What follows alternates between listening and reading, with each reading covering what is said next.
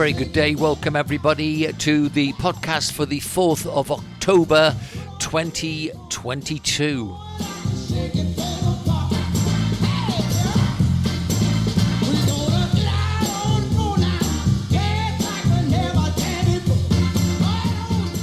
Well, our weather has been uh, slightly autumnal over the last day or so. Uh, the intense heat that we suffered during the summer has taken a long time for things to slow down.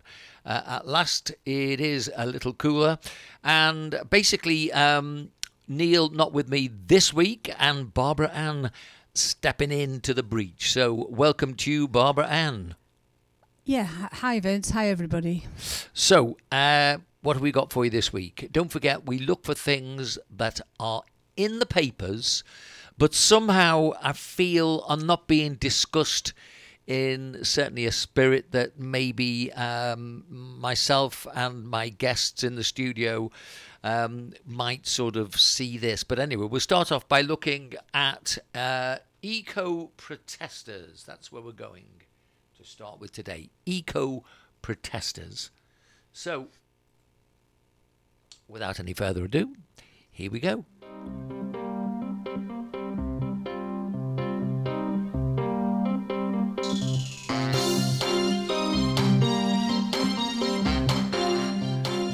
So, eco protesters who smear the government as genocidal paralysed central London for hours on the day before I was reading this particular article as they unleashed a planned month long campaign of mayhem. Members of the group Just Stop Oil occupied four bridges in the capital, causing gridlock on busy roads before converging on Parliament.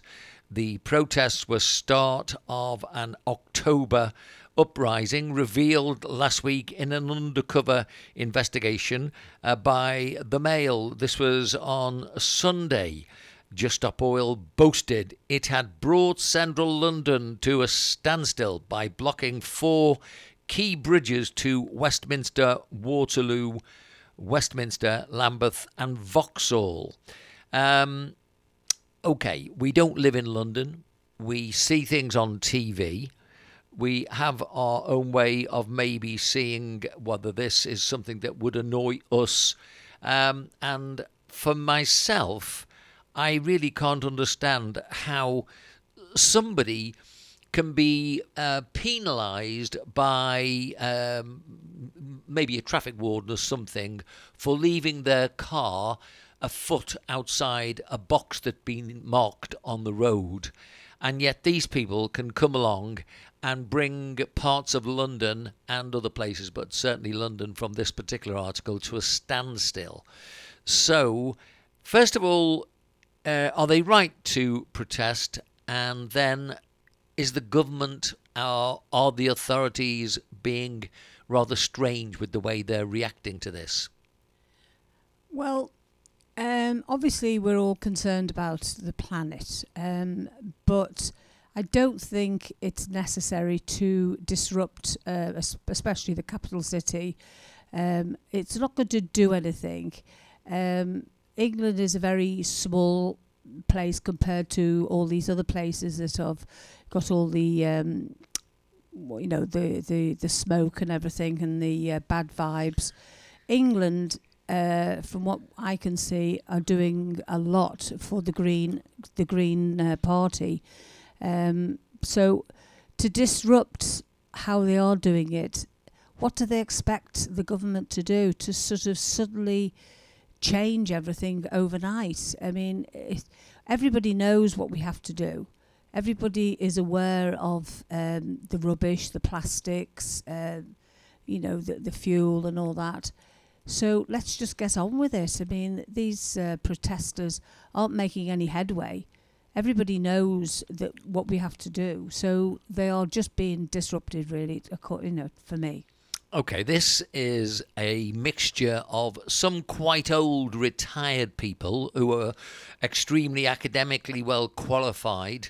and obviously uh, some younger activists who basically are creating a lot of mayhem in a capital city of Europe.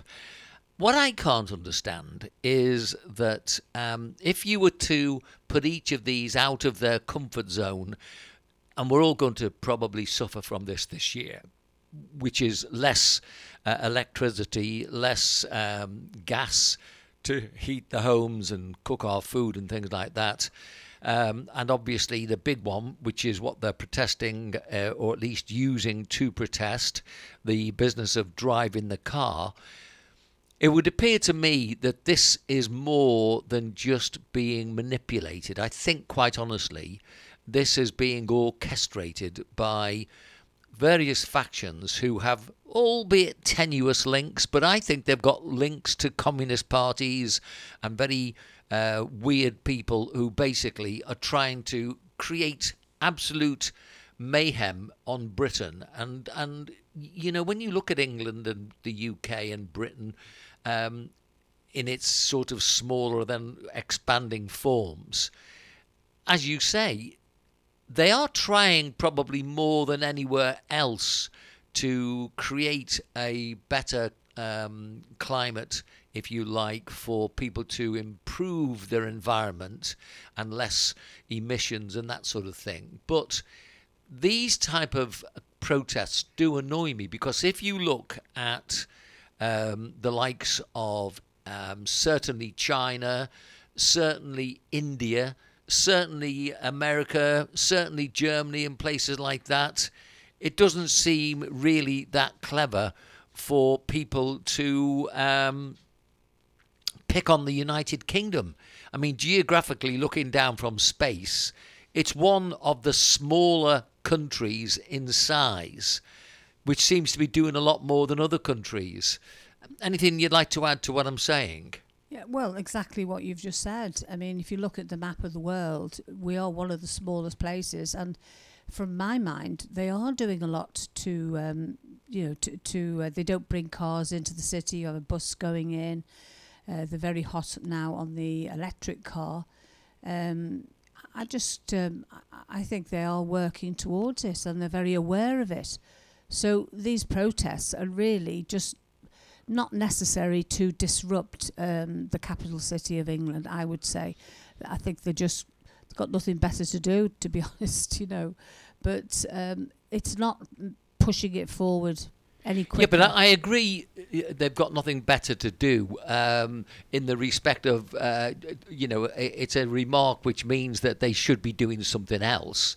But realistically, they are obstructing people going about their legitimate jobs and uh, legitimate, legitimate business. What I object to is the fact that the authorities don't seem to be um, pulling these people in and basically um, giving them the punishment commensurate with the uh, uh, amount of inconvenience yeah, they're but, causing. But, but, what they'll say is it's their human right to protest, and uh, you know that's what they'll turn around and say and saying, you know, that's what their their right is to protest about something. Okay, I'll move on and we'll come to our second story of the day.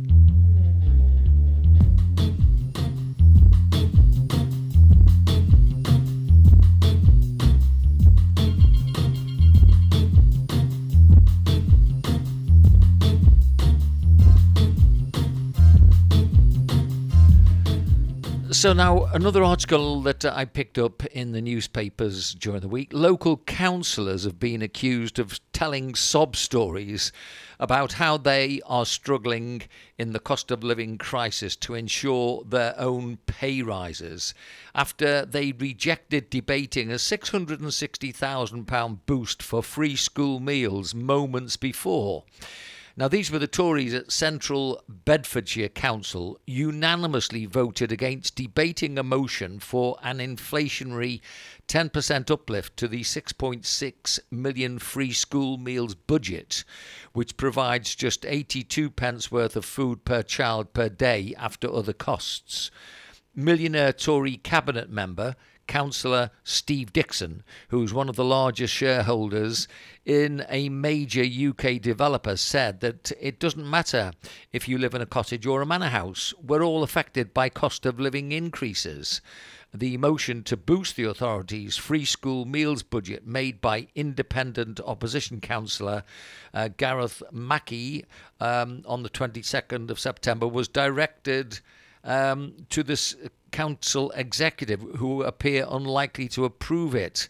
Um, and yet they uh, had put sort of other things which were to their own benefit um, ahead of these uh, school meals for children. Now, uh, Bedfordshire doesn't spring to mind as a deprived area, but if we look at that as a guide into the bigger picture, which is basically whenever we see, uh, like the Tory government have just had to backpedal with Liz Truss saying she's not going to put this um, tax cuts the way that they planned it. And of course, the absolute mayhem they caused in the money markets by their lack of thought and consideration, or at least what would appear to be that to me. Um, I, I would have thought if you're debating a boost for free school meals for children, that should really be a priority if you do have enough children uh, to warrant that. Now, we don't get that information on that particular article, um, but um, I know these things are written to make us feel annoyed, but this guy who's a millionaire talking about you know feeling the the pinch if you like you know that there are um, uh, obviously everybody's feeling the pinch i think the problem is it's how people perceive as well as how people do feel the pinch.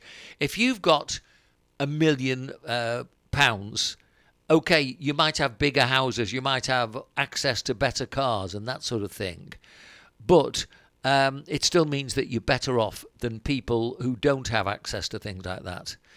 Um, I mean, how do you feel about um, school meals and, and children well, getting that? Um, we all know, we all know. I mean, all over the world, that the cost of living has risen, um, especially for food. I, in my lifetime, um, when I was younger, obviously, and when I was we when I was first married, you, you know, a young mum, I've never ever experienced having to go to a food bank. Um, I know we we weren't on a fantastic wages. I didn't even go to work. I was looking after the children. Um, but we always had enough. We, um, but I've never known anything like these food banks.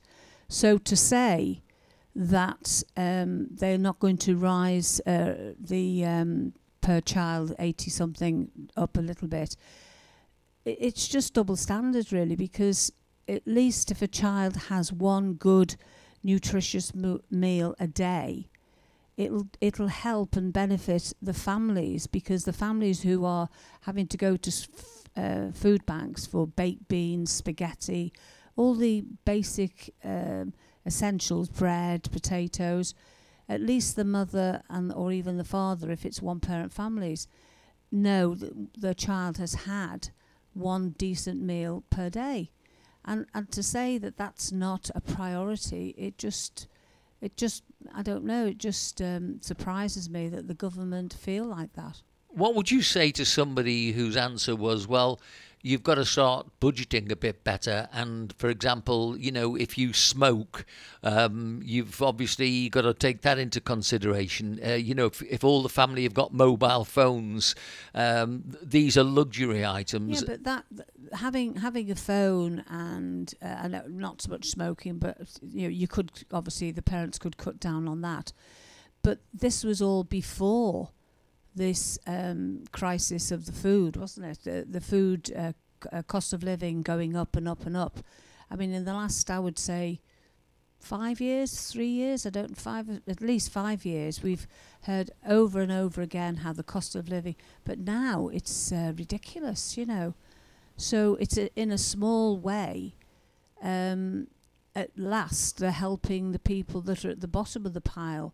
As you say, somebody that's earning a million or has a, a beautiful house and all that carry on, they don't really, really feel the pinch.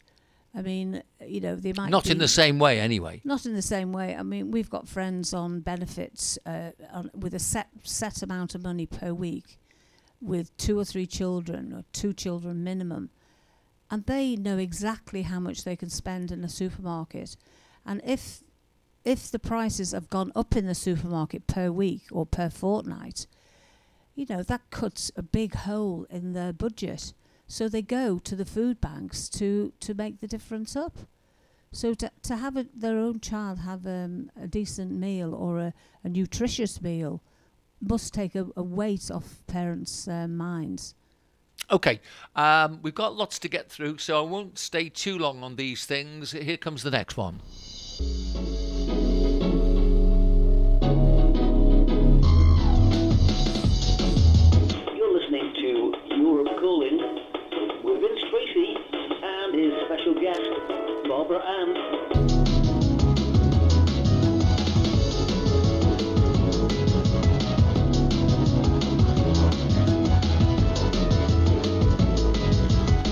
Okay, we're looking next at an under fire uh, transgender children's charity. And th- this is according to the report. They're giving advice to 16 year olds on how to change their names without their parents' knowledge. Now, the Charity Commission has confirmed they are assessing concerns about um, uh, this particular um, organisation called Mermaids. Uh, and I was talking with Neil last week about them, and I'll tell you a bit more about what we were talking about. Uh, well, in fact, it comes up next after they were accused of giving chest flattening devices to young girls against their parents' wishes. It's now emerged the group has partnered with Lay, uh, Latham and Watkins, the world's second largest law firm, to offer advice to 16 and 17 year olds on how to legally change their name. The Telegraph uh, reported that an online clinic operates quarterly where teenagers can attend on your own or on their own and, lay- and lawyers answer the questions. Uh, the last clinic was on September the 5th, so this is all up to fairly up to date news. An advert reads You can also change the title, like Miss, Mr., Mix, MX, for example. This will allow you to get all your own um, or your child's documents like passport, bank accounts, medical records changed to the new name. The Mail has contacted Latham and Watkins LLP for comment. Now, it comes as Harry Potter author um, J.K. Rowling slammed celebrities and organisations who had publicly backed the charity without doing due diligence, as other critics called for an official probe into their practices. Celebrities who have publicly backed mermaids include the Duke and Duchess of Sussex, the Harry Potter star Emma Watson. Um, mermaid staff offered to send a breast binder to a girl they believe was only 14 after being told she was banned from using one by her mother. And according to the investigation by the uh, Otley Telegraph, the charity has been offering binders to children as long as as young as 13 despite their parents saying they oppose the practice. The newspaper also said the charity's online help centre tells children who present themselves as young as 13 and 14 that hormone blocking drugs are safe and totally reversible. Now, this is a claim which is refuted by experts as there is little evidence of the long term impact of the powerful drug. Mermaids is taxpayer funded.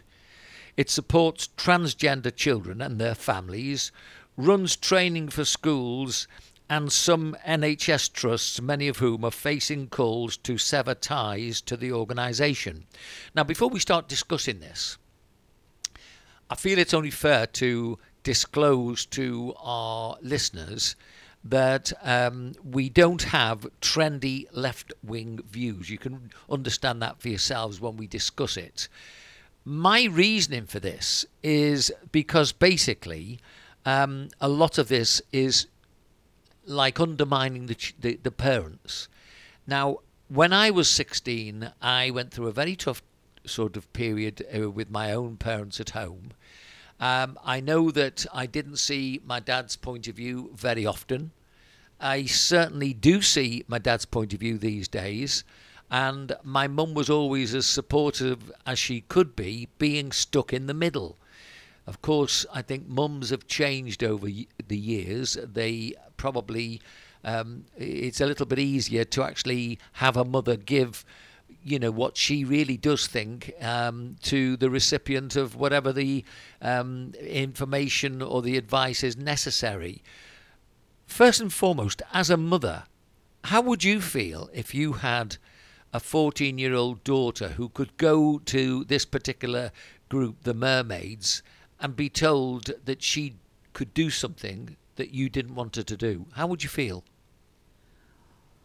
Well, I, would feel absolutely awful. Um, uh, they, they're always sort of saying that uh, you're responsible for your child uh, for protection and everything until they're 18, that's the minimum.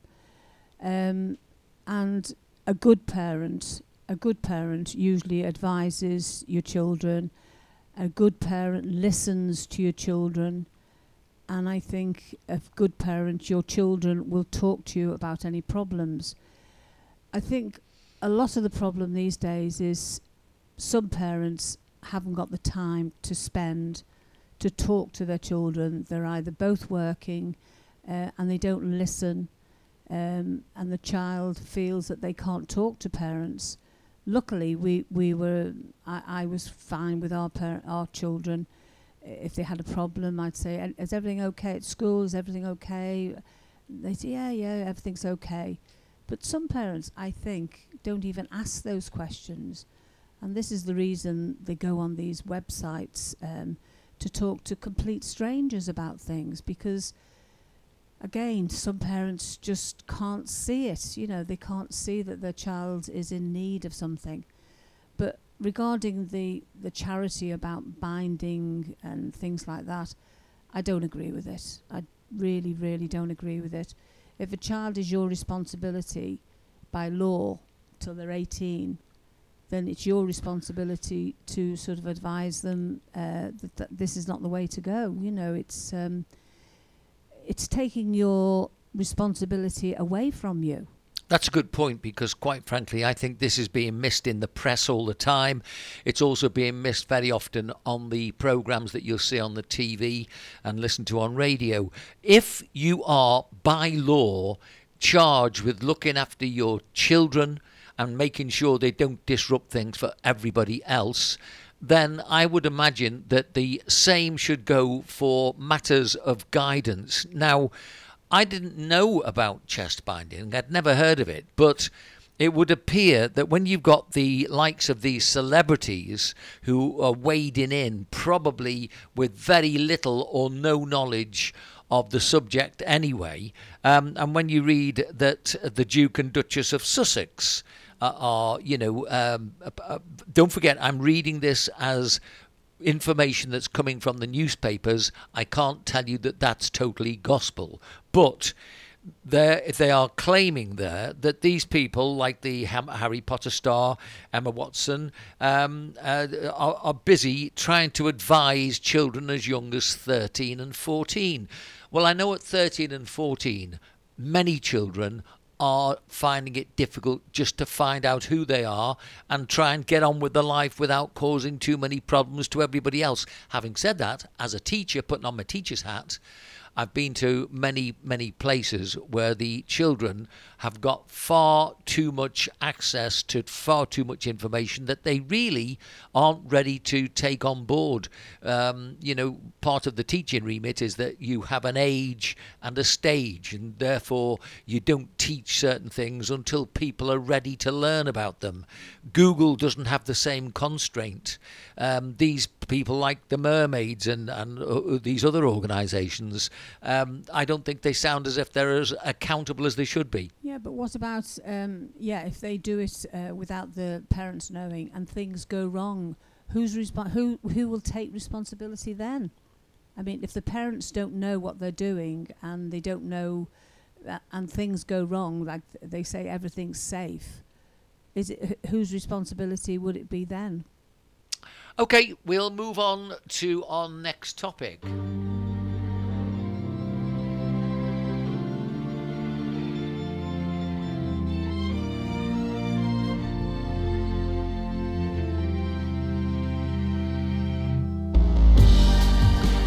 Now, what might be something that I see a lot more of because I'm looking for material to discuss on the internet is I do notice that a lot of the online uh, sites they have far more grammatical uh, problems with getting the story over right. Uh, they also have the little videos that they want to shock people with. And I picked up one during the week which showed you um, this particular guy who was um, walking in front of a car. Now, the car was honking for him to move because he was in the middle of the road before the guy is knocked to the ground by an onlooker. In other words, somebody comes running out to get him out of the way. Uh, so online viewers debated who was more in the wrong. The incident occurred in Melbourne, and uh, I read this in the British press. Uh, so, okay, it's happened on the other side of the world, but I can remember this happening in places where I've been driving a car. You know, you got some people wondering whether the man was deaf for, for one reason why he didn't move out of the way. Others said his attacker had gone overboard in knocking him out of the way. Uh, this is a, a, very difficult one, really, because first and foremost, people shouldn't walk in the middle of the road, stopping the traffic. Now, I'm quite comfortable with that statement. I don't have a problem. I don't think it's not being uh, against woke people or anything like that. All I'm saying is that you know, the road is there to be used by the drivers of cars, and um, at the moment it's become even more difficult because you've got to keep your eyes peeled for the likes of scooters, you've got bike lanes, you've got jaywalkers, and now here you are driving along with a guy who won't get out of the way. So somebody at the side has taken the law into his own hands and come out and rugby tackle the guy to the side, uh, uh get him out of the way of the car. So, my first thought is you can't do that because, unfortunately, uh, as one or two of the people have said, the guy, the guy could be deaf. The guy could be totally, and I've done this myself, walking along, not really thinking too much about where you are. You're thinking about something else that's on your mind and you didn't really mean to upset anybody, but uh, you know, if somebody just quickly honked the uh, the car horn, then basically you would. Um, you know, you'd, you'd get out the way quickly. Uh, I think for me, that is fairly quickly the way I would handle that. I would be patient as much as I could be. Uh, how do you feel? Uh, well, exactly that. If I was driving a car and he was um, in the middle of the road, I'd beat my horn first and to sort of make him aware that somebody was behind him. I wouldn't sort of hassle him or anything like that. But um, if he insisted on walking in front of the road, it wouldn't uh, it wouldn't uh, upset me if a passerby just went up to him and said, "Look, you're in this." You know, I wouldn't rugby tackle him. I wouldn't um, think that was a good idea. But what he should have done is just go up to him and explain you're in the middle of the road and there's a car behind you, you know, and just sort of steer him over to the pavement. Um, I think it was unnecessary to do a rugby tackle. Um, I think if it was me, I'd be patient enough for the car. But it might have been more than one car. It might have been a line of traffic that he was holding up. So the the the um, the person that was trying to help should have really just sort of steered him over to the left or the right and explained that he wasn't. He could have been on drugs. He could, as you say, he could have been deaf. He could have had Alzheimer's and he could have been confused. So it didn't need him to be uh, rugby tackled. Okay, I think we're we're agreed with that one, which is good. So let's move on.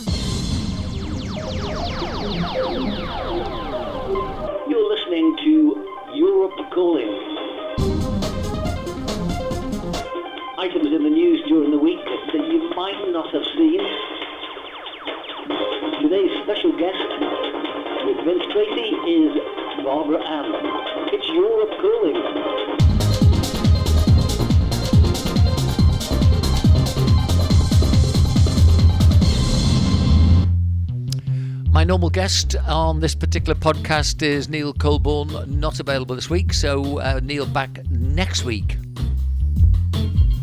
Okay, so I'm looking at a piece that I was reading today. Dr. Anmol Arora, a researcher at Cambridge University, uh, is arguing that uh, devices that are being used at the moment may affect child development for a number of years and also for a number of reasons.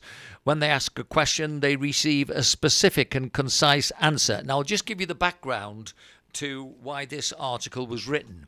Uh, this particular person went to uh, somebody's house and they were sort of using Alexa, and the guy was. Um, laughed at because he was polite to Alexa. You know, Alexa, please can you put on uh, whatever the record was or something like that.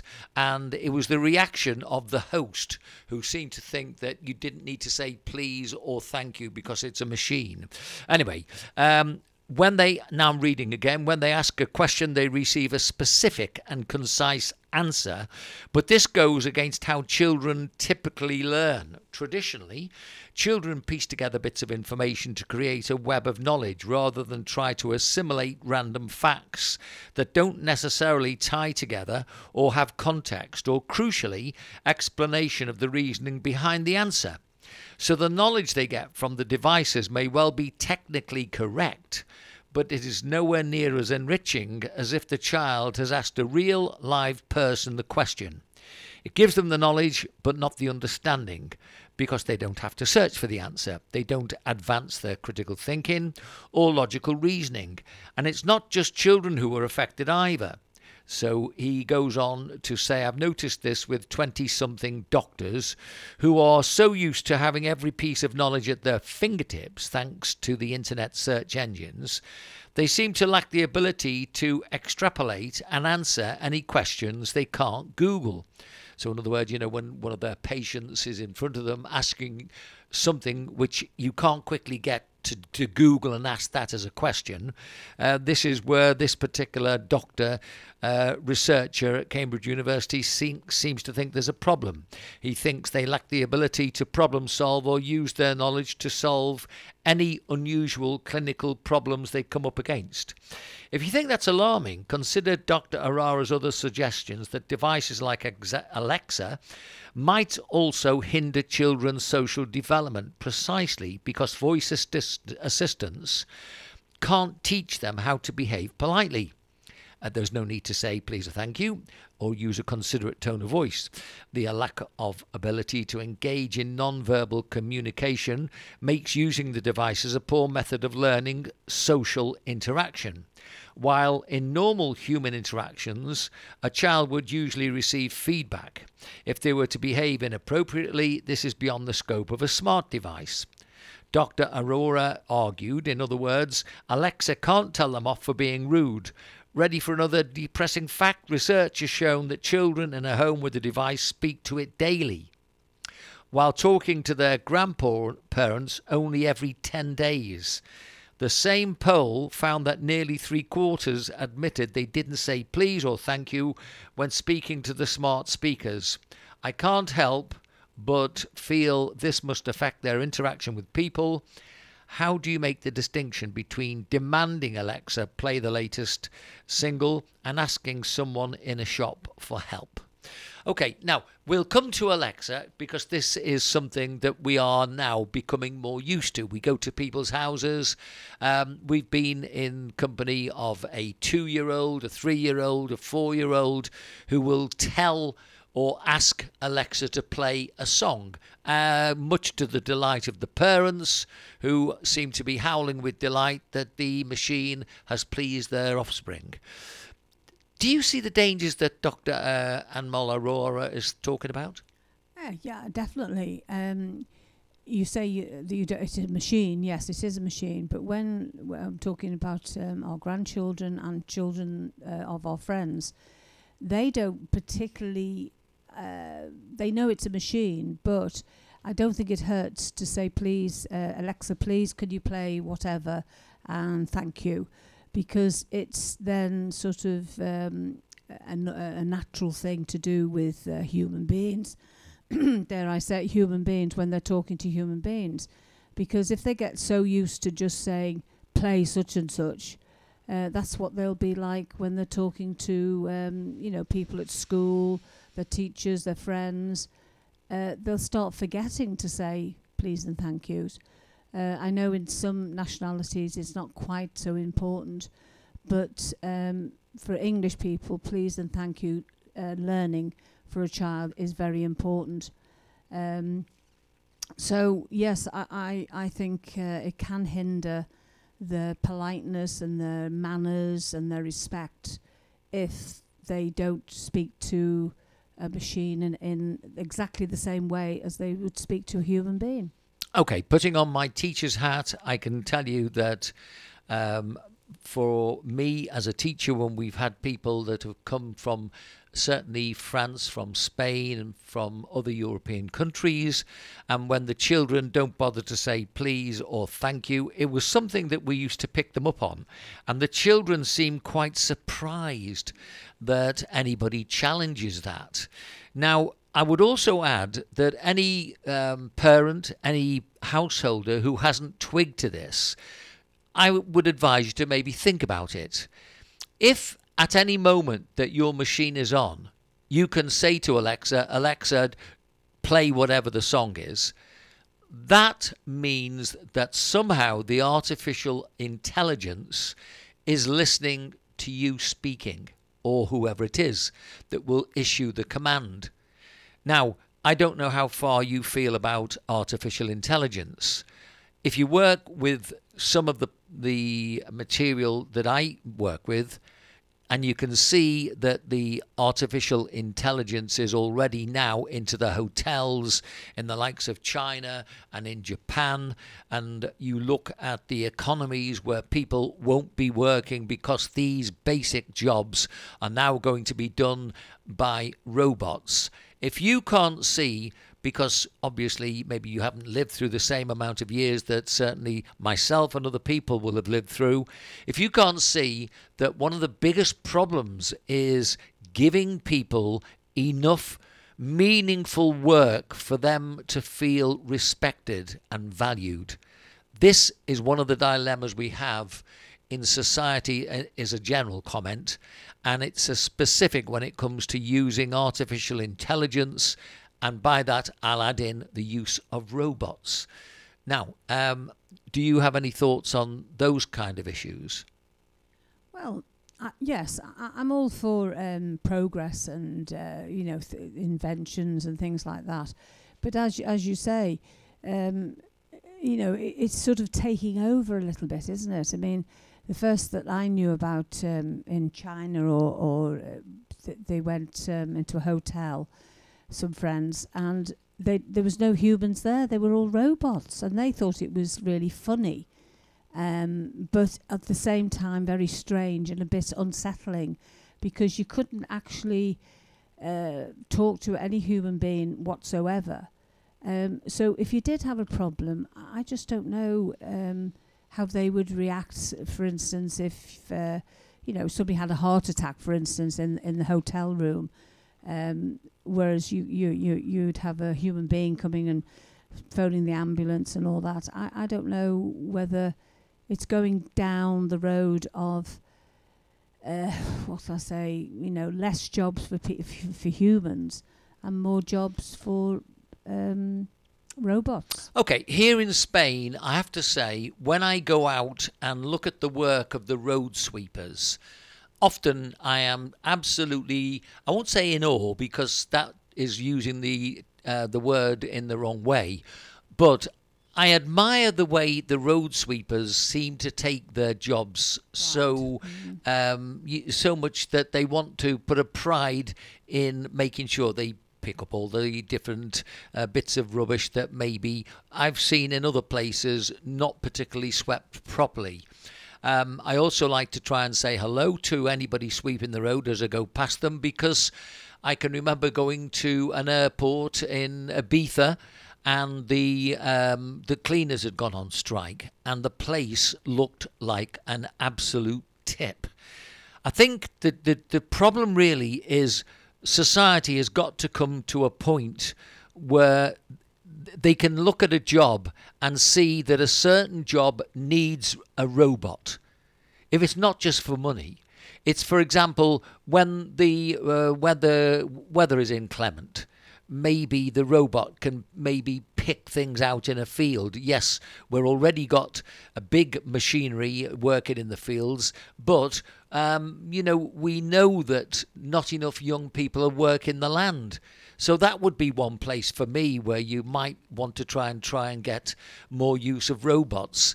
Mm. And you know, by all means, get rid of the dirty jobs down the coal mines and places like that that aren't particularly um, wonderful places for people to go and work. Yes, I think let's get as much help as we can from automatic intelligence, robots, and things like that. But I think when it comes to jobs that, um, you know, customer service, for example, you might think it's quite nice to have a robot serve you as a little bit of a uh, surprise for the first time, but realistically, it's much nicer to talk to a person. Yeah, I mean, as you say, it's a novelty at first. It's like when we went to um, Las Vegas, and there was a robot, um, you know, at the, at the in the foyer of uh, the hotel. It was a bit like um, the Star Wars one. I can't remember the name of him now, uh, and it was funny, you know. But you still, as you say, I, I can't understand why people can't see that you still need to speak to a human being about a problem um, that you've got on holiday or w- wherever you are, really, in a job. Um, but everything's so fast now, isn't it? Everybody wants everything done quickly, with less hassle. But what happens when the robot breaks? I mean, does everything just collapse? Okay, let's move on.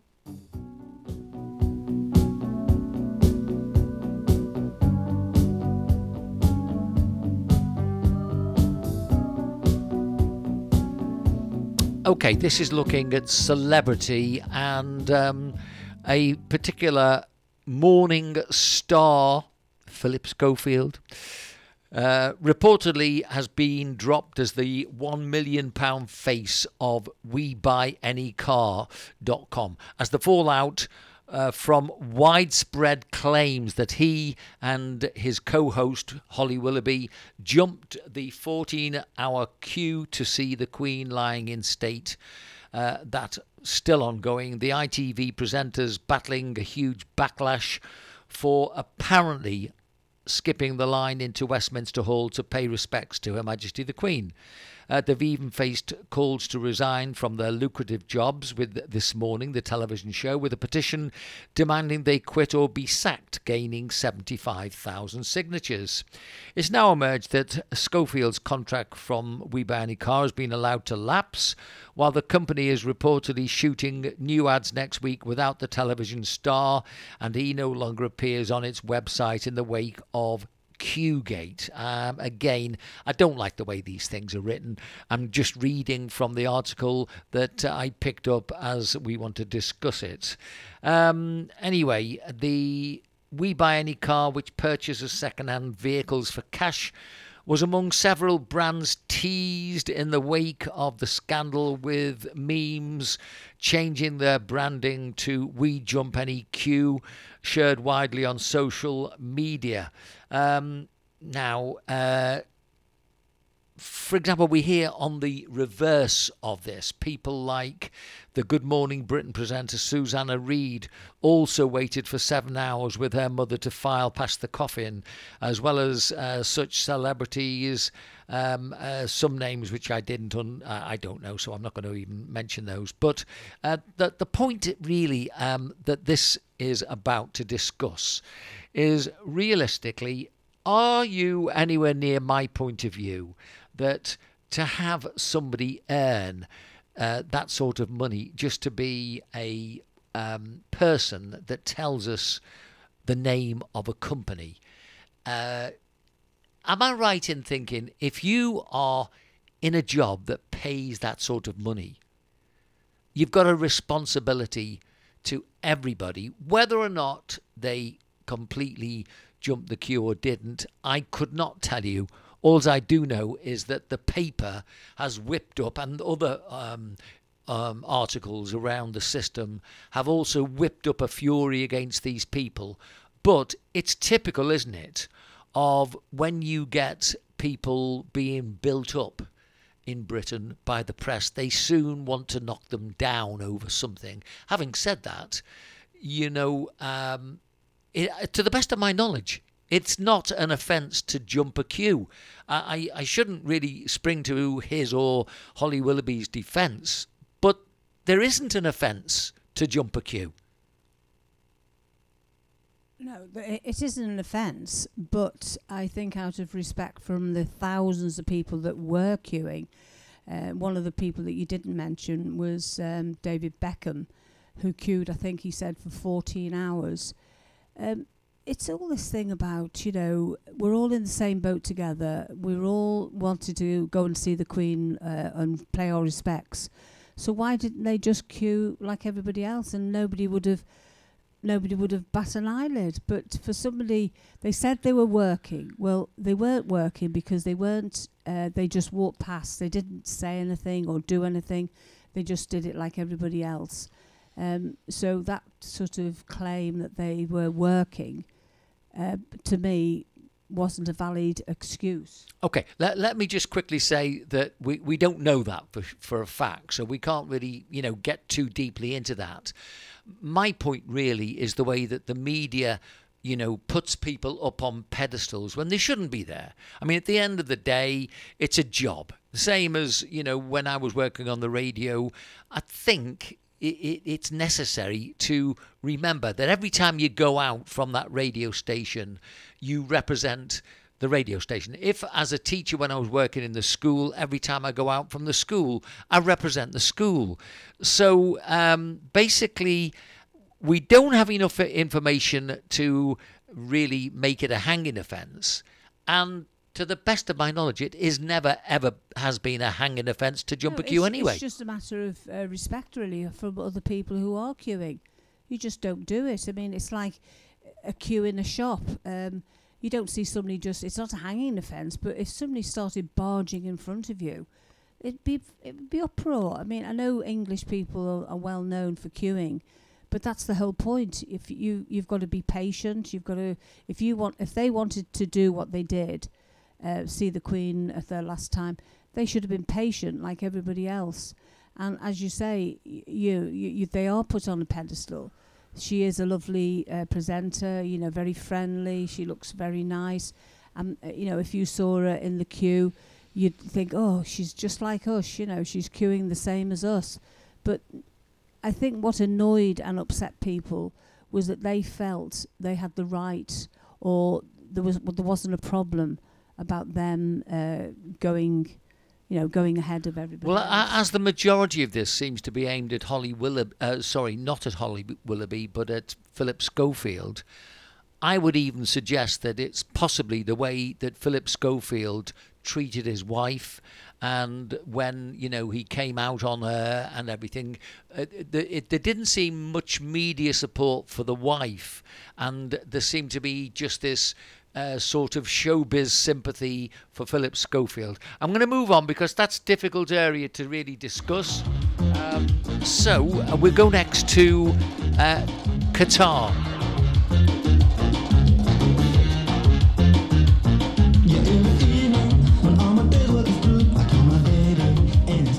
Okay, uh, again, this I am reading because based around my own feelings that Qatar should not be where we're having a World Cup. There's enough evidence to show you that there was a lot of shenanigans for them to get the contract. Uh, plus, um, we'll wait and see whether it really is a bit too hot to be playing uh, a World Cup game of intensity. Um, we would just have to wait and see that. But I, I just felt it was totally the wrong vent, um, place to go to.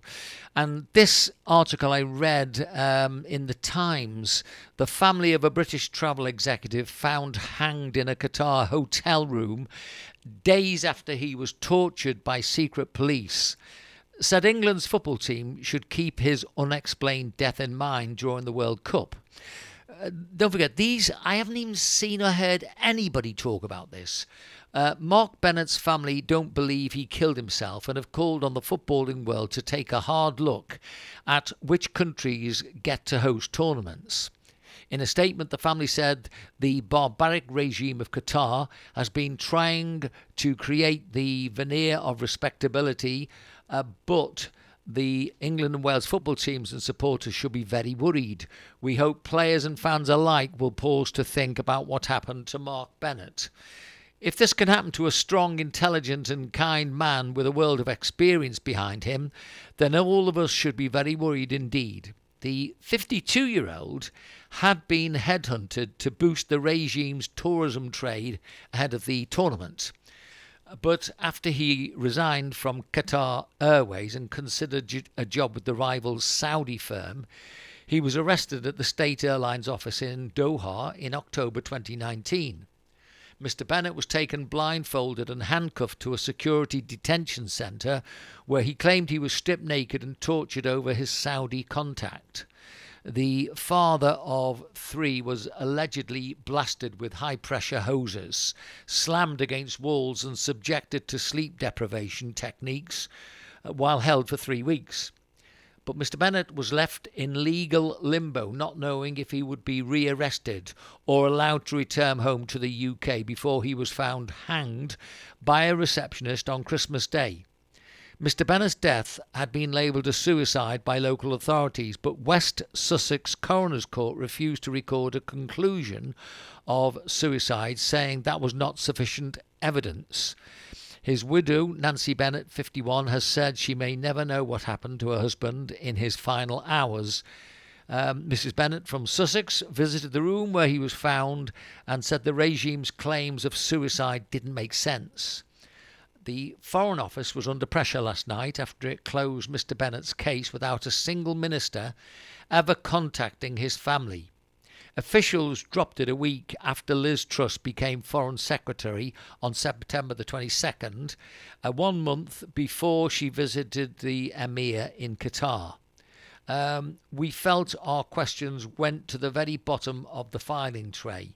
We got replies, but they were very bland, basically saying we've done what we can. Mrs. Bennett's mother, uh, Mr. Bennett's mother, Mickey, 81, told the Times. Now, that is really quite an indictment on the authorities in Qatar. It's coming from a respected source, and it would appear that um, the England and Wales football authorities knew at the time that all this happened that this particular regime and these particular areas of the world were not where we should be playing football tournaments like the World Cup. That's my feeling. I feel quite strongly about the whole thing. I like football a lot. I don't like to be um, against the football authorities, but I think in this case, we've seen other articles written about David Beckham's money that he's got for becoming the ambassador. Uh, but this is a little bit different. Um, you know, where we're reading about tortured by secret police. Now, I can't verify this, but all I can tell you is that this is in the press. So, therefore, I won't be the only person that's reading it. Okay, um, now, I know you like your football. Um, what about Qatar and what about that particular article? Well, it's a big surprise, isn't it? To, uh, I would imagine, millions of people. As you say, people sometimes don't see these articles and um, they don't make a big thing of this. But uh, it looks like there's something not, not quite right there. Um, but they are very, very strict over there about what they can do, and they they seem to have a law onto themselves about what they can do. Um, obviously, I'm sticking up for the women of the um, being more or less um, controlled by men, um, and in this day and age, it's not really acceptable. Um, but the, the, I think um, aren't England and Wales uh, they're doing a sort of some sort of not protest, but they're wearing armbands about having everybody equal. Yeah, but we've had But- all this wearing armbands I know, and, I know. you know little li- li- little ribbons on our boots and all this sort of stuff. Yeah. You know, you're never going to stop these regimes like that. No. The only way to stop it is you don't let them join in to something they want. They You should- want this forum. They, they yeah and they should be isolated they should be you know, as you say they, they, we shouldn't really include them on anything really until they change their laws for their women i mean the women are so suppressed aren't they that uh, it, it just I just can't believe it. You know, they'll have they're quite the men are quite happy for them to have their babies and their children and all that, and they don't give their own women and wi- wives um, the freedom that most of the world have. I just can't understand. Well, they've got it. so much money there because of their uh, deposits underneath Yeah, their yeah. their land that unfortunately it doesn't really matter what the rest of the, the rest of the world think, and to actually have a, a- something they could have bargained with, and said, well, look, if you do this, then we'll play that. But no, they didn't. We've just got time for one more, so um, I'll quickly move on and say, here's our last talking point.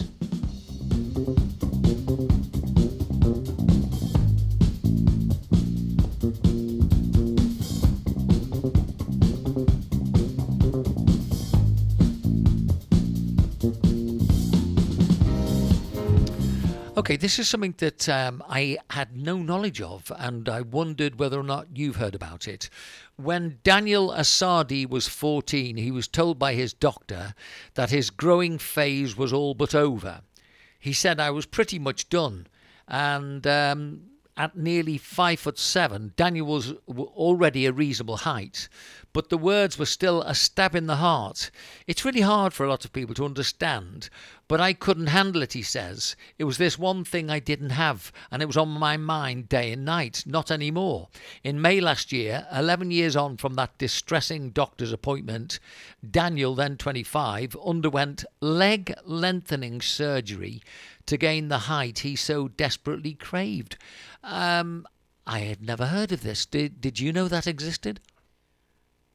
I didn't know it existed for, for you know for the truth. I mean, a long, long time ago, we did see um, a play or a drama on the TV, and it was uh, uh, one of those things. She was ugly, and she changed from uh, you know her facial first, and then she did have a leg extension. But I, I just thought that was a bit sort of uh, what's the word? Um, well, it's Well, not real. Yeah, okay, surreal. Yeah, surreal. It just it was just one of those things. Um, but I've never heard of it that it actually does happen. Okay, just as we finish off, because we only have a last minute now. Um, I mean, we're getting to the stage where we all think, or, or it seems that the papers tell us that we all think that we can do what we like.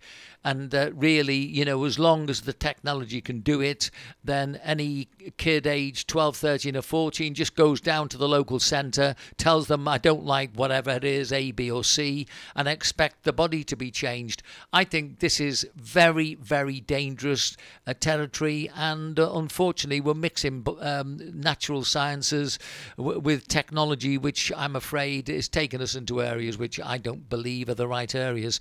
Um, as a mum, as as somebody that obviously has brought children into this world, what are your thoughts? Well, I think it's terrible. I think it's taking the family con- um, the family unit away um, from from its from its responsibilities and its love for the for the children. Um, these people that are outside the family uh, just think they can control your children uh, without any um, uh, what's the word? Any um, oh, I can't. Okay, while that word is being sought, um, we're just coming up to the end of our hour together. Um, all I'm thinking of is realistically, uh, if we're going to get rid of dangers um, and, in particular, illnesses and physical defects and things like that, uh, why are we spending money going to the moon and deflecting asteroids and spending all that sort of money? Let's put it where we maybe should have a better understanding of uh, what we really need. Uh, Barbara Ann, thank you very much for your company. Okay, I couldn't think of that word. Good, good luck with finding your word. Okay, It's one of those everyone. very special moments in life. I need a cup of tea. Okay, bye.